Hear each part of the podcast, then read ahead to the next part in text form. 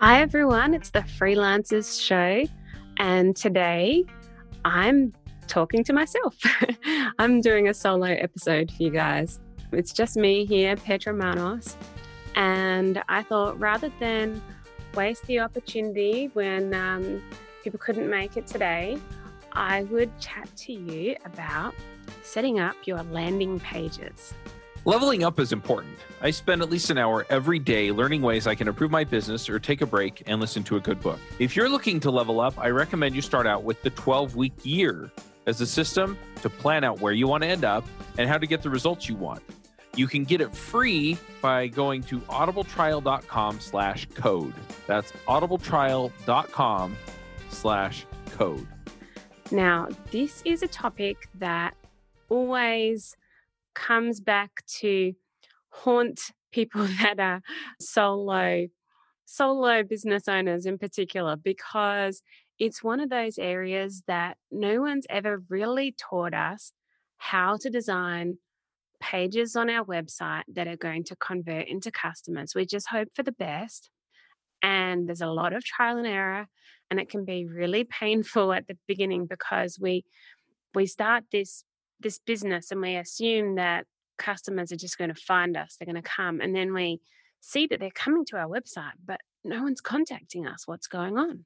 And for me, this was something, it took many iterations of my website before I started to really see people subscribing to my newsletter. And I was frustrated. I, I didn't really know what was going on.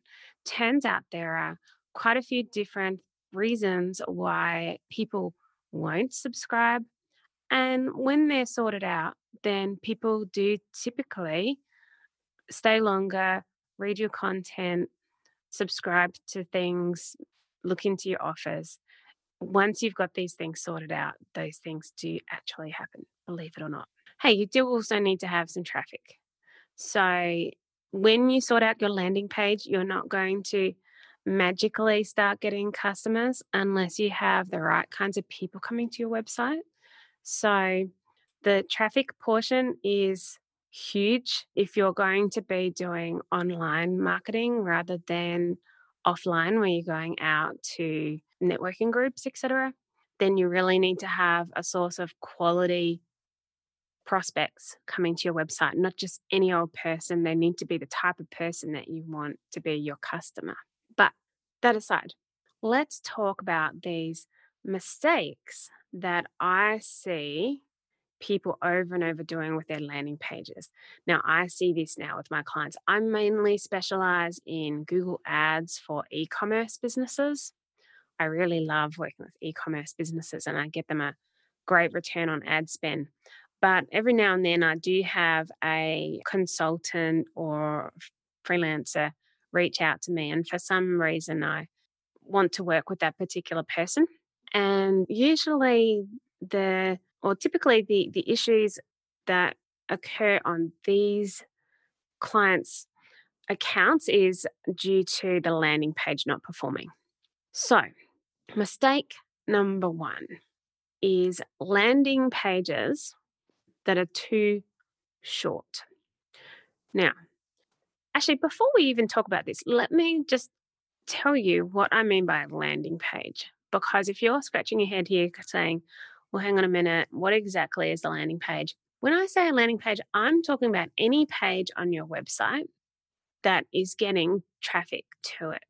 So it might be your homepage, but then if you're if you're doing what is quite popular these days, which is the content marketing strategy, you probably have other pages on your website that people are coming to. So you might be doing a blog or you might be doing a podcast or maybe you have maybe you have videos embedded onto your website or maybe you are selling courses or you have an ebook or anything like this any pages that you are promoting or that people are sharing or that people are finding or that are getting good organic traffic and that Google is organically sending people to is a landing page. Now, in the in the olden days, people used to just land on the homepage because they would go direct. But now that we have now that basically every page on the internet is being crawled by Google and other search engines, you can expect that pretty much any page on your website could be a landing page unless you have specifically set it to be not crawlable or not indexable by a search engine. So just think about basically every page on your website is a landing page, some more so than others. You can look at your Google Analytics to see which pages are getting the most traffic and maybe just look at your top 10 pages and think of those as your landing pages for now. So back to our thing. So I was saying that one of the biggest problems is landing pages that are too short. Now, let me explain this.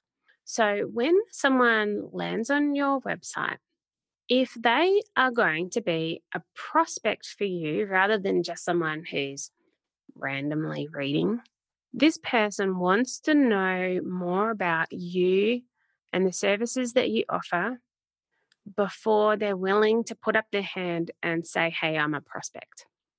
People these days are more researchers than buyers. So before the internet, you'd have salespeople who would be informing customers about what the service entails.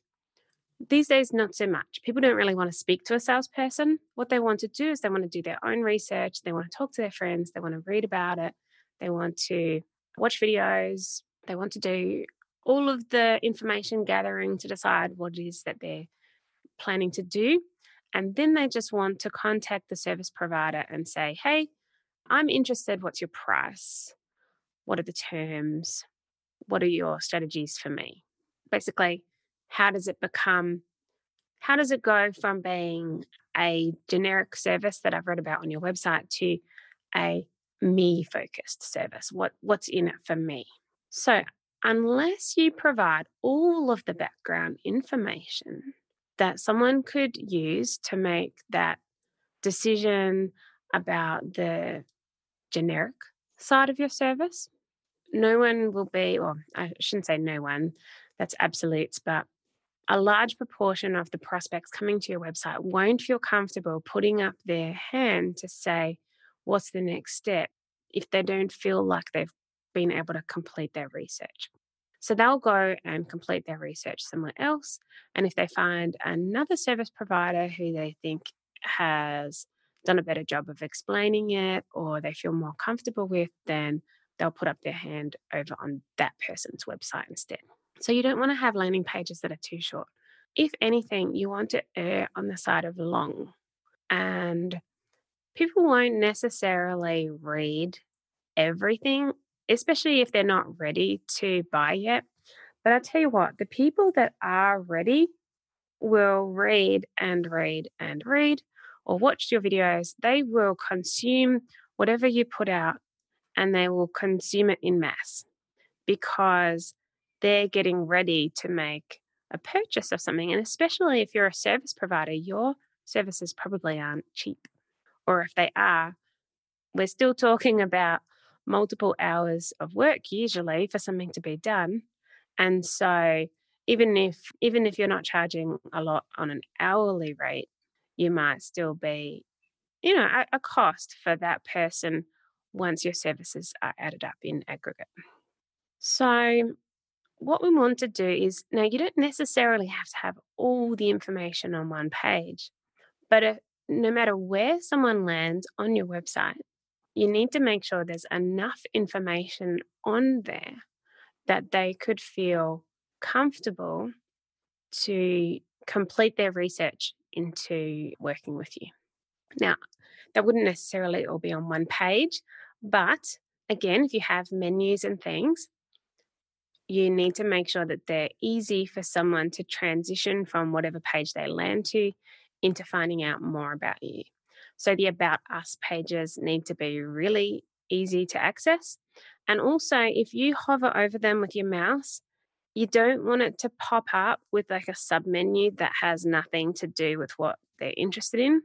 So let's say, let's say, I don't know, I can't think of something off the top, top of my head. All right, so let's say you're a digital marketer and you also I don't know, you, you also sell pillows. Stupid example, I know. but you sell pillows as a hobby. Now, if you have an about us page and if if your if your menu is set up so that you mouse over your menu and you have submenus pop up, you don't want it to pop up saying about our pillows when they hover over the About Us page if your website is primarily about your digital marketing services. Because what will happen is subconsciously someone will think, oh, if I click on this, I'm going to see information about pillows. I'm not going to see information about the actual business. And this can this can be a real problem because a lot of these menus they're set up so that if you click the main link, like if you click on the actual title, it'll take you to one page. But then if you hover over it, it comes up with a sub menu. And so people can think that whatever is in the sub menu is what they're actually being taken to. I know that's not true, but it, it's about what the experience is for the person using it. So I've actually got a client like this. They manage hotels and I told them to change their website a little because they had a menu across the top and it had contact us or about us. And when someone hovered over it, it had information for prospective employees pop up. Now, they were wanting to have hotels contact them for management services, and a hotel manager who was investigating management services doesn't want to hover over that menu and then think, oh, this is only for prospective employees. So that all got fixed up. But yeah, just check your menus to make sure that's not happening for you, especially the About Us and the Contact Us pages. Really important. All right, so we've talked about landing pages that are too short. Now, you might say, well, how short is too short? Now, it's okay to have a short landing page if it's essentially a so there's a type of landing page called a squeeze page. And a squeeze page is when you essentially just ask for someone's email address and they're going to get an offer of some sort. Now, that's fine, but they need to have a good reason why they're going to give you their email address. So the offer that you are giving to them needs to be really compelling or really interesting. I guess that's compelling too. And so you can get away with a short landing page in that instance. But in any other instance, you want to err on the end of or err towards having too much information not too much information in in the sense of going into too much details on your topic. That's irrelevant. But you want to err on the side of having a lot of benefit driven copy on there. And when i say copy for people that aren't in marketing that basically means whatever the text is on the page. You want to have a lot of benefits in there for them and you want to be able to mention problems that they might be facing. And whether that be a blog post or whether that be, you know, a video or just your contact us page, if there are benefits or pain points that your customers have that you haven't addressed on the page that you're sending people to, barring a squeeze page, you want to try and get more of those benefits and pain points in there so that if someone is still reading that they can continue to read. Also you want to put lots of testimonials at the bottom if you have testimonials you can make your landing pages as long as you want you can literally have a hundred testimonials at the bottom and i guarantee you there will be someone most likely a prospective customer that will read every one of them. So you can never have too many testimonials, testimonials or endorsements. All right, so let's move on to the next thing. So, other than landing pages that are too short, the next mistake that I see is landing pages that are too boring.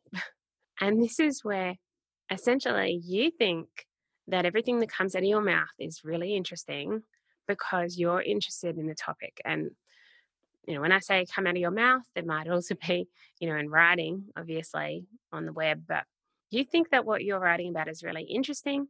But the problem is your prospect is they are looking for a service provider because they are not already an expert in the topic. And if you talk about too much jargon, and if you don't explain your terms, and if you don't personalize it in any way, and make it relatable to them, then it's just going to come across as a whole lot of jargon based waffle. So, this is something that is so easy to do when you are a freelancer. Seriously, I have fallen into this mistake many times myself. Hopefully, you guys aren't listening to this saying, Hey, I'm bored now. I really hope not. But this is really something that I've fallen into mistake of so many times because I love to be helpful. I love to provide advice to others. And I really, really want to give people information that is helpful. But I, I read a, a, book recently. It was called How to Sell Without Selling by Terry Dean. I'll, um, I'll grab the link to it later. And he calls particular type of content constipated content. And I actually thought that was a reasonable term. What he's saying is if you just stuff a whole lot of goodness in there in terms of information that you think is really fantastic information that someone needs to know, but you don't make it personable and you don't include stories, then sorry, it's yawn worthy. So constipated content is what, what he calls it. Now, so this this goes for pretty much any topic. So you could be, I don't know, a beekeeping consultant, and if you just write in a lot of detail about all the technical jargon about beekeeping, unless you're selling a course on beekeeping, the p- type of person reading about that probably doesn't actually maybe a consultant isn't the best the best idea because maybe that person does want to know everything about beekeeping that was probably a bad example. But let's say you're actually selling a service in beekeeping on behalf of a farmer. And again, I know I'm coming up with crazy examples. I like to do the crazy ones because that way no particular group feels singled out. So, all right, so you're you're selling a service where you're doing beekeeping on behalf of a farmer. You do the beekeeping for them. The farmer just hires you, and you create a whole lot of honey for them. Now, the the farmer that comes to your website doesn't want to know every little detail about beekeeping.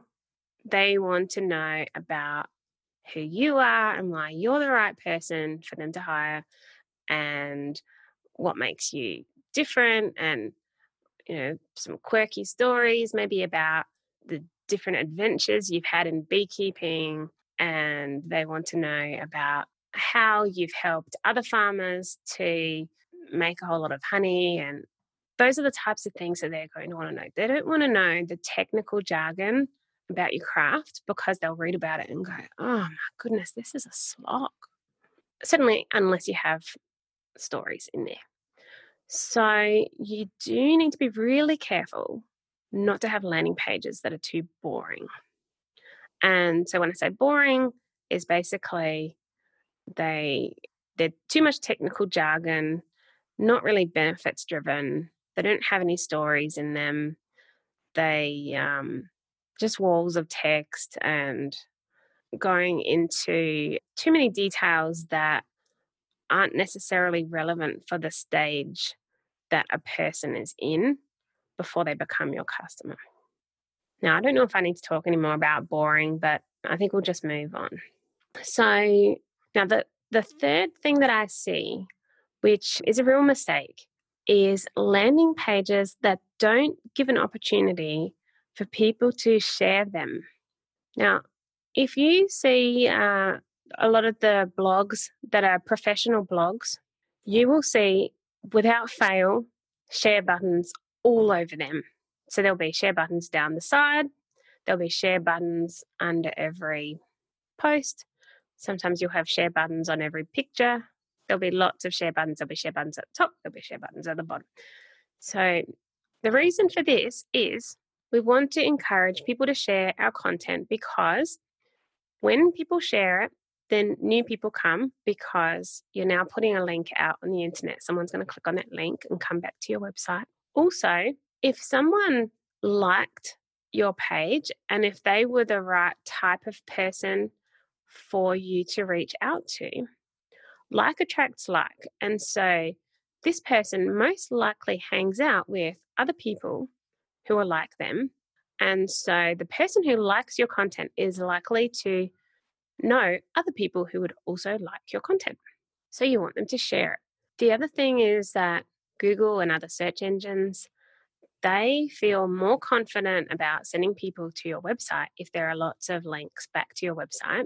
So if you encourage people to share your website, then they'll say, hey, this particular page has been shared 200 times. It must be pretty good.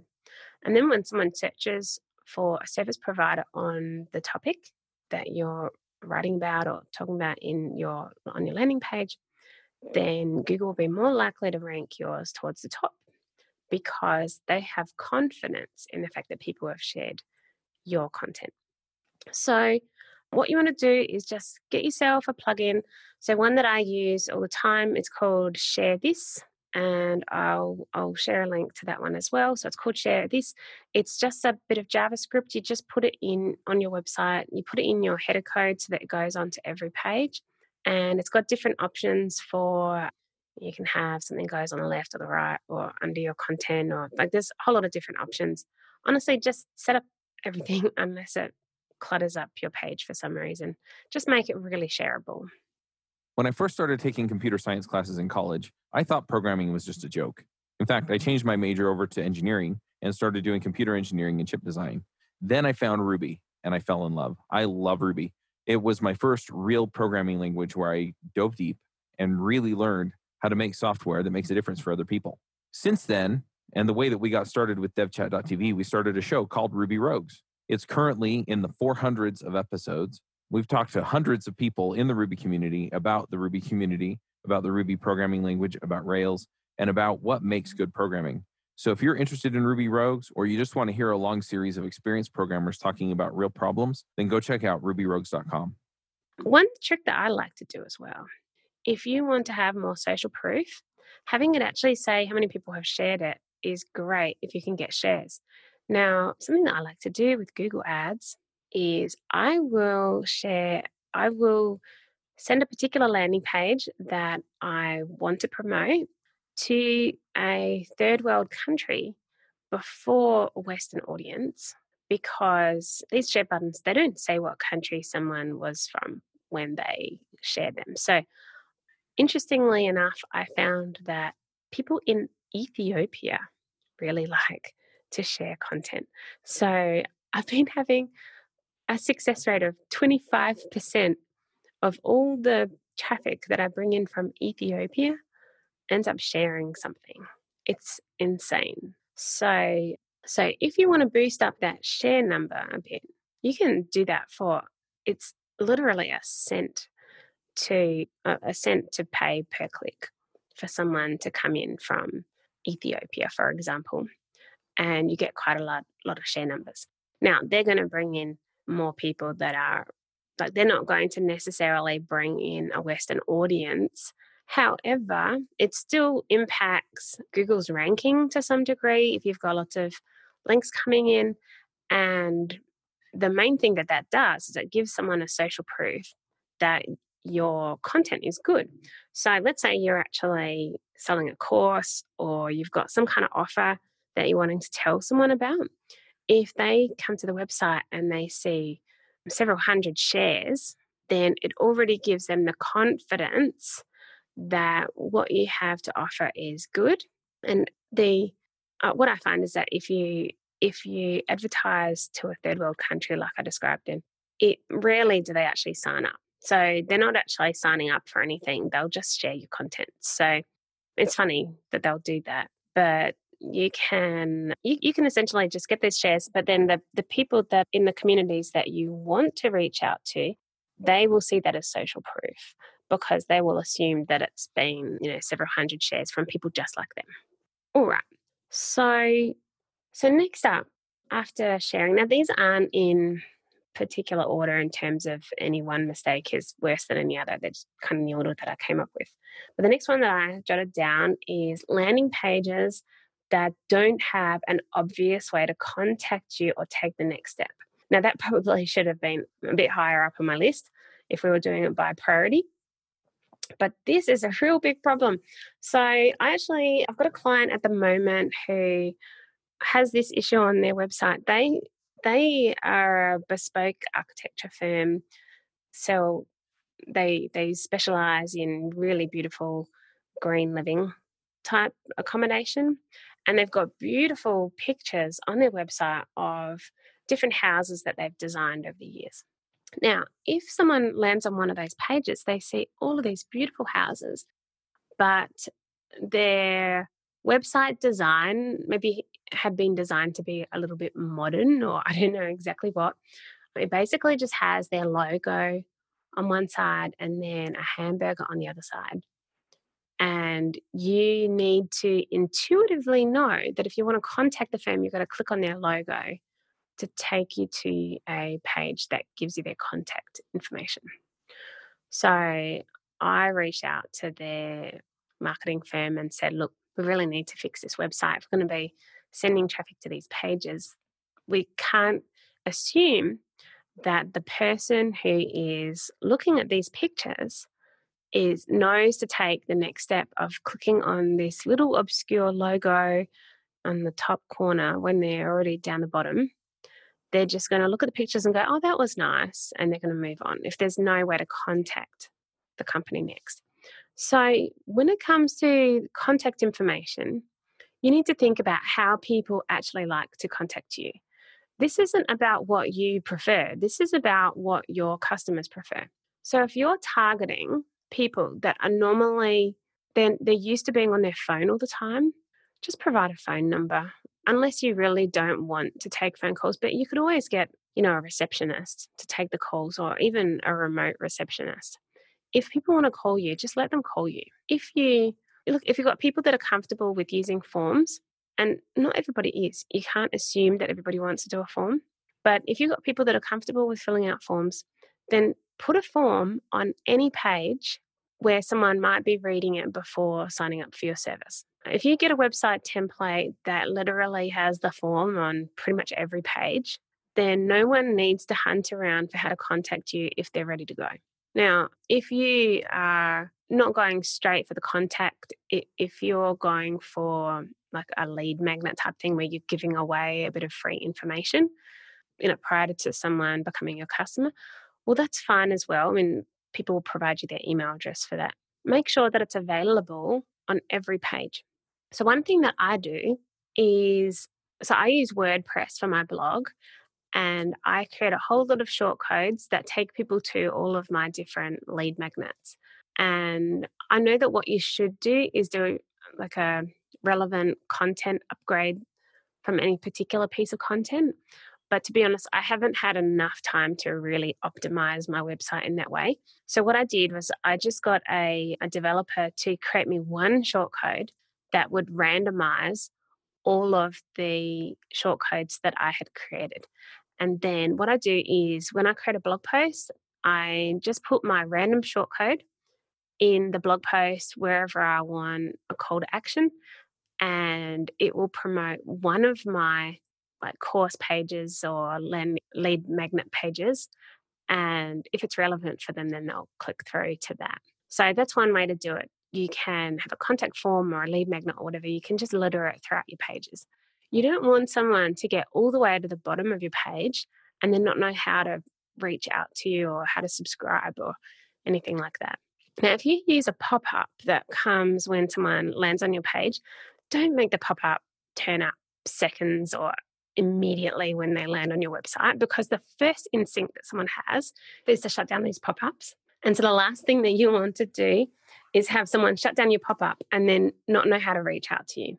So if you're going to use a pop up, make it pop up after someone's been reading for at least 15 seconds and provide alternative ways for people to contact you don't hide it in some invisible menu that people can't really see.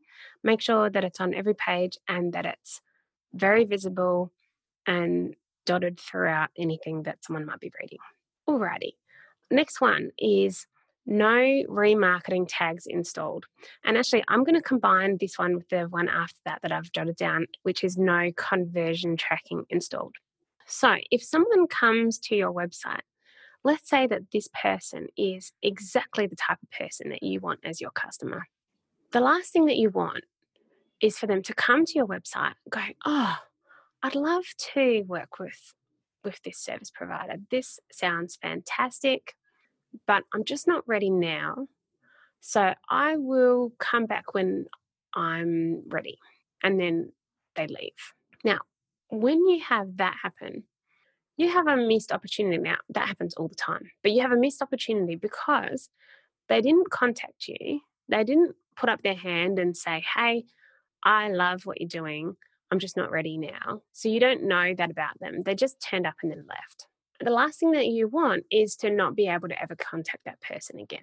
Now, for the majority of people out there that are online marketing that haven't learned about remarketing and tracking yet, I'd say a lot of freelancers are in that boat because let's face it, we're just super busy.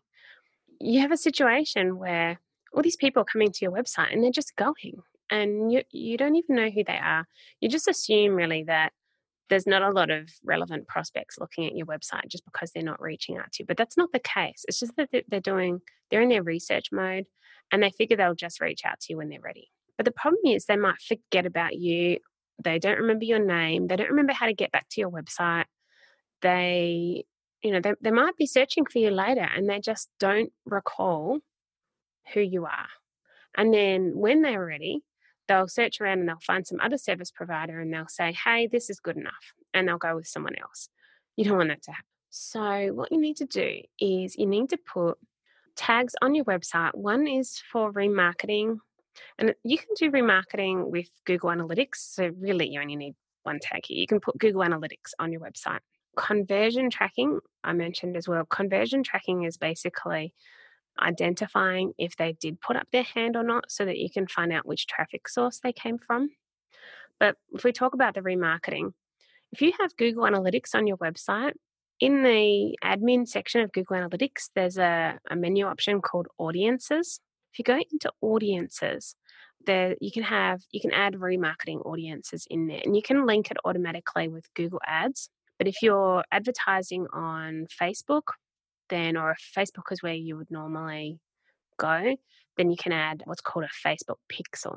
And a Facebook pixel is, it's again, it's a little bit of code. So you'd have to have that in addition to Google Analytics. You can usually add a plugin or something, or you can just add the code to your header, like I was talking about before. And, and that will enable you to remarket on Facebook. So it doesn't really matter if you remarket on Google or you remarket remarket on Facebook as long as you do it, essentially. It doesn't cost much at all. So when it comes to, so I know more about the price when it comes to Google since I'm providing Google services. But when it comes to the remarketing, I'll typically be paying between 10 to 70 cents per click to for someone from my remarketing audience to click back to the website. And but there's a there's when it comes to remarketing, the the invisible thing that's happening, it it doesn't really matter. In fact, you don't want people to click. What you want them to do is you want them to just remember that you exist. And then when they're ready to go ahead, it's kind of like email. So it's like an email newsletter. When they're ready to go ahead, they go, right, now I'm ready. I know exactly how to get back to that website. All I've got to do is click on on this or what they'll probably do actually is they've seen your name all the time, so they just type in your name into Google and, and they're ready to go. Or they they really liked you, they're not ready to go ahead yet, but they think you're the bee's knees. So, oh, we're talking about bees again. they think that you're amazing, so they will refer someone to you. And then you have people coming to your website, they just contact you straight away and they say, We're ready to go ahead. Um, we've read your website. We've been referred to you by such and such. Can you tell me your terms and your prices? And that's great because then all you need to do is, you know, talk to them a bit more about what they want, find out whether that's what you're happy to do, and sign on the dotted line. And then you have money coming in, which is nice. So, with that type of situation, you want to be in front of people all the time that are good prospects for you. And a good way to do that is just to share helpful content. It doesn't need to be promotional, it can just be helpful. But once you have that remarketing tag installed, you can do that. You can just share helpful information on Facebook or in Google Display and just tell the platform to send it to your remarketing list and you can pretty much set and forget it as long as you've got you know, helpful content. You don't want to spam someone over and over with the same thing. So just mix it up a bit and and let it go. Because your remarketing list isn't we're only talking about a small number of people that have come to your website. So it's not really going to cost you very much. It, it might cost you, I don't know, a few tens of dollars a month when you first start out. It, yeah, it's really effective and it works fantastic. So just do it. Definitely do remarketing. So I mentioned conversion tracking briefly.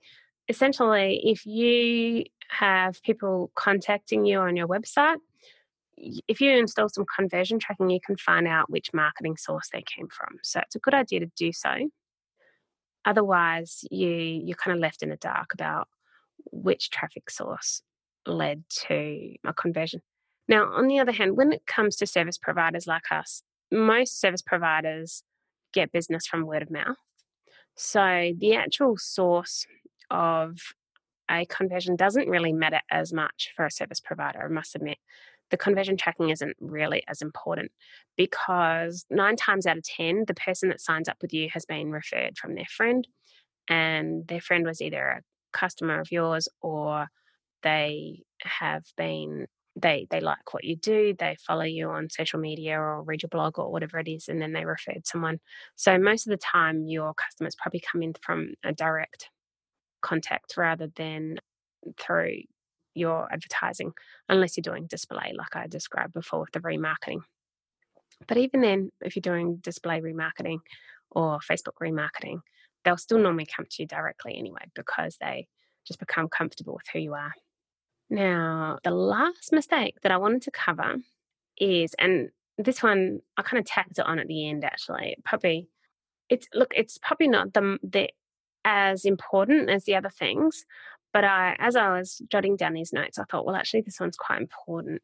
You don't want to have poor quality images that don't reflect the quality of your service.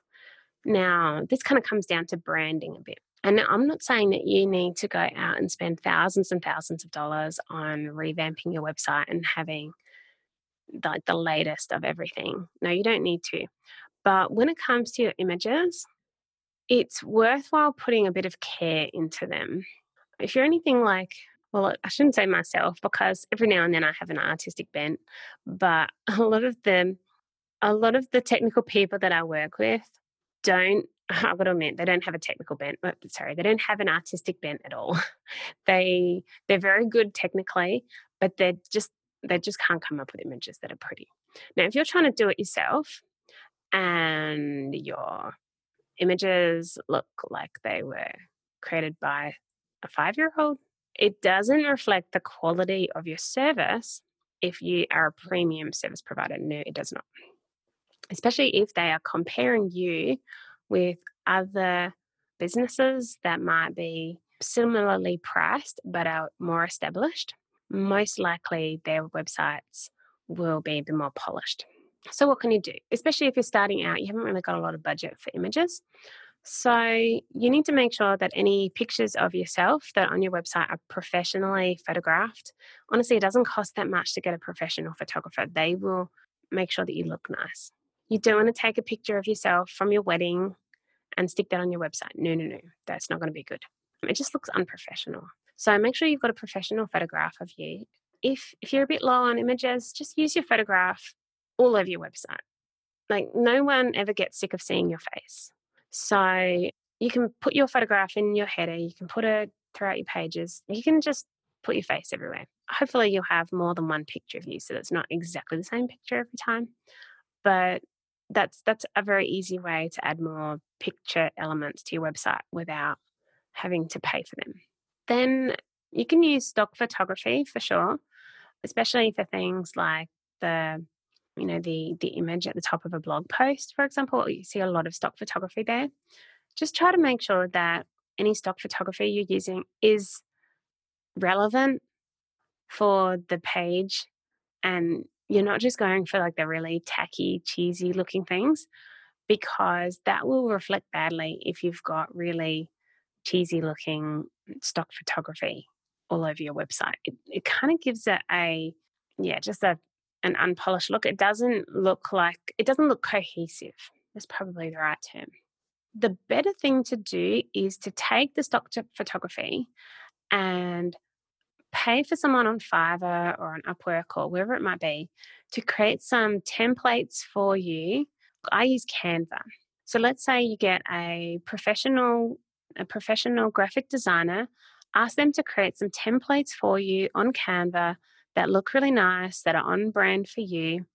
They might I don't know, it might cost you a couple of hundred dollars and you can and ask them to put holes in the template for you to put your stock photography into. And what that will do is it will transform the stock photography from being just a kind of yucky stock photography photo to part of a cohesive brand that someone sees when they land on your website. It makes a huge difference. Also, where possible, if you have actual images that are unique, that's that's good as well. But honestly, there's nothing wrong with stock photography. Just yeah, try to avoid the, the really cheesy looking ones. So so what you can do, you can you can create lovely templates and you can whip them up in five ten minutes. Just pop in your stock photography on um, kind of behind the template in, and it goes into the holes, and you can create lovely com- cover images for your blog posts you can use those images throughout the website. Another really good one is if you're feeling like you just don't have enough good quality images, put testimonials from happy customers onto just as a quote onto an image and put those around your website. Something like that looks really professional. It looks sleek. You don't need to just fill your Im- your website with cheesy looking images. So I guess the the main moral of the story there is to avoid cheesy. All right. Well, that was the tips that I've got about landing pages. So there ends up being seven mistakes that you really want to avoid on your landing pages, especially if you're advertising, but really, especially if you're doing digital marketing as your main strategy. Do try to avoid doing those things because it will come back to bite you if you are doing digital marketing as your main strategy and people are not liking your website. Let's put it that way. Certainly, if you're mainly doing networking, it doesn't matter as much, but you know, try to avoid making these mistakes. A lot of them are really easy to fix. A couple of years ago, I put out a survey asking people what topics they wanted us to cover on devchat.tv, and I got two overwhelming responses. One was from the JavaScript community. They wanted a React show. And the other one was from the Ruby community and they wanted an Elixir show. So we started both. The React show, though, is React Roundup. And every week we bring in people from the React community and we have conversations with them about React, about the community, about open source, about what goes into React, how to build React apps, and what's going on and changing in the React community. So if you're looking to keep current on the current React ecosystem and what's going on in React, you definitely need to be checking out React Roundup. You can find it at reactroundup.com. All right, now I've been talking for a while, so I'm going to transition on. Now, I mentioned there was a couple of things I mentioned. One was share this, and one was how to sell without selling without Terry Dean. I'll make sure that the uh, links for those are at the end. And for my pick this week, I, I hope you don't mind, but I will pick a course that I've put together, and it is a guaranteed step by step process for setting up Google Analytics. And it includes checklists, videos, and workbook. And essentially, the purpose behind this is to be able to set up your Google Analytics properly. So, one of the things I mentioned before was remarketing. Now, if you are remarketing, I don't know if you know, but by default, Google Analytics gives you a 30 day remarketing list. Now, most small kind of businesses like freelancers, for example, don't necessarily have a whole heap of traffic come within 30 days. And in order to use the remarketing list, you need to have at least 100 people on it. So the maximum amount of time that's available in a remarketing list is actually 540 days. So why they default to 30 days, I don't know. It's really frustrating. But one of the first things I always do when I'm setting up these things is change it to 540 days. But it's just things like that, things that you just wouldn't even know were in there by default. They can come back to bite you later. So, so this could just just helps you get it all done. It's it's basically a detailed checklist, but it's got videos as well, and you can get your, your Google Analytics all set up correctly, and you can get on with your day. So I will provide the link for that. And what I'm offering with it is a 45 day free trial. So you don't get more, much more generous than that. I've basically got it set up so that you can um, you can sign up, you can use it, and if you don't like it, then I just won't charge you. So just give it a go. Alrighty. Well, I think that's pretty much it from me. Been really good to chat with you. Hope you don't mind me just sharing all of my own thoughts rather than doing the usual interview and panelist style podcast today. But it's been really great to chat with you and looking forward to going back to our regularly scheduled interviews next week. Bye. Bandwidth for this segment is provided by CacheFly, the world's fastest CDN. Deliver your content fast with CacheFly. Visit C A C H E F L Y dot com to learn more.